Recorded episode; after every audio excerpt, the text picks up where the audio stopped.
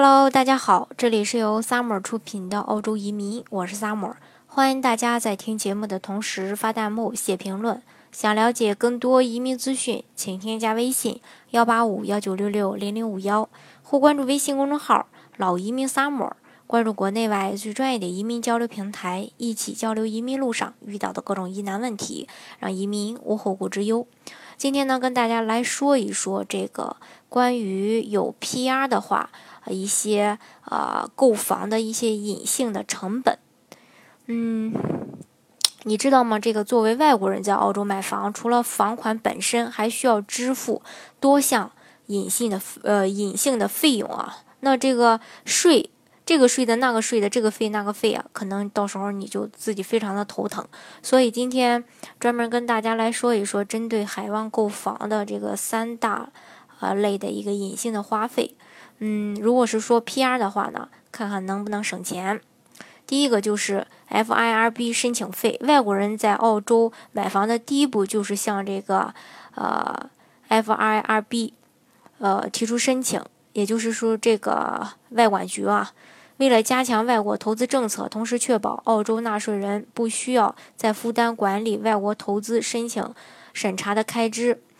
外管局从2015年12月1日起就开始收取海外投资申请费用啊。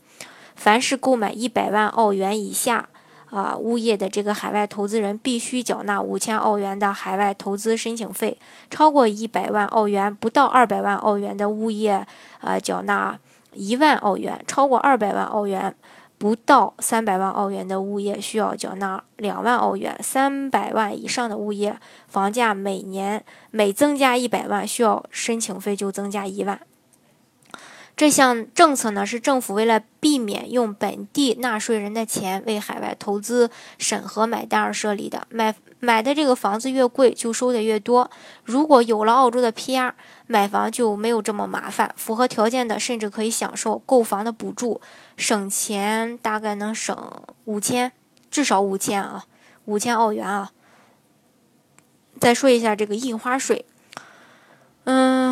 除了这个澳洲买房呢，除了房价以外，还需要交最大的一笔费用就是印花税。印花税和土地税一样，都是州税，具体的数额要根据房产的类别、购房人的属性和各州的不同规定而已。但是对于海外购房人，很多州在现有的印花税的基础上，另外再多收印花附加税，例如新州从2016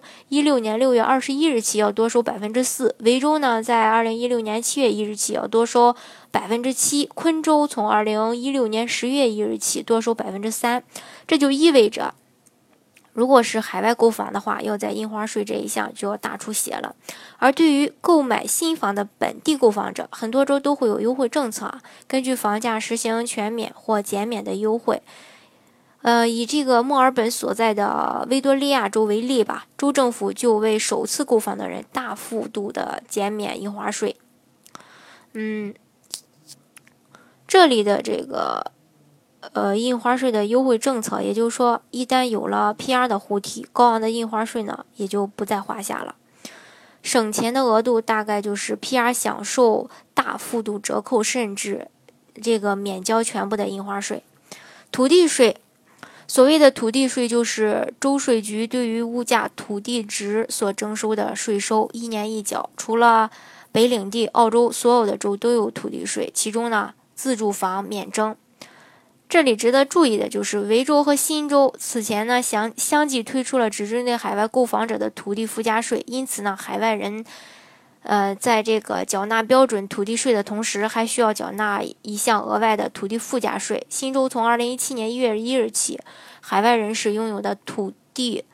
每年需要缴纳 0.75% 的土地附加税。维州则从2017年1月1日起，将土地附加税从 0.5% 提升到 1.5%。 如果是 PR 的话呢，就免收土地附加税了。还有其他的费用，各类银行征收的贷款费用，这些费用一般都是银行在接受贷款申请时需要申请人支付的款项，这个包括一次性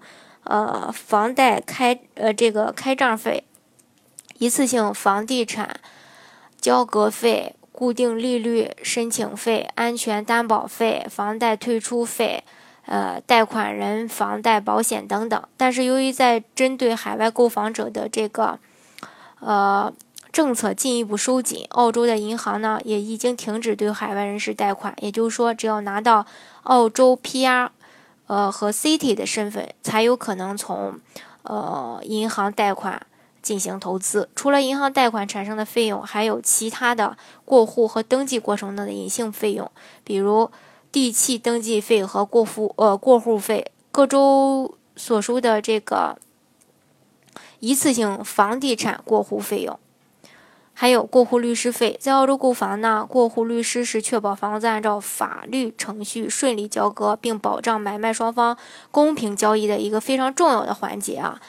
视交易复杂程度，律师费也不同，一般在6000到1000澳元之间吧。另外还有贷款登记费，像土地登记办公室缴纳的一次性登记贷款买房的费用，如果是有 PR 就可以贷款买房，没有 PR 就不可以。以上呢就是关于这个 PR 拿到 PR 以后和这个单纯的海外的人士购房的一个最大的优惠，对比下来的话可能会省不少钱啊。所以说，如果是说有投资有向澳洲投资意向的小伙伴，又有向这个澳洲移民意向的这个小伙伴，建议先拿身份之后再买房，这个呢是非常合理的啊。好，今天的节目呢就给大家分享到这里。如果大家想具体的了解澳洲的移民政策的话，欢迎大家添加我的微信18519660051，或关注微信公众号老移民 Summer， 关注国内外最专业的移民交流平台，一起交流移民路上遇到的各种疑难问题，让移民无后顾之忧。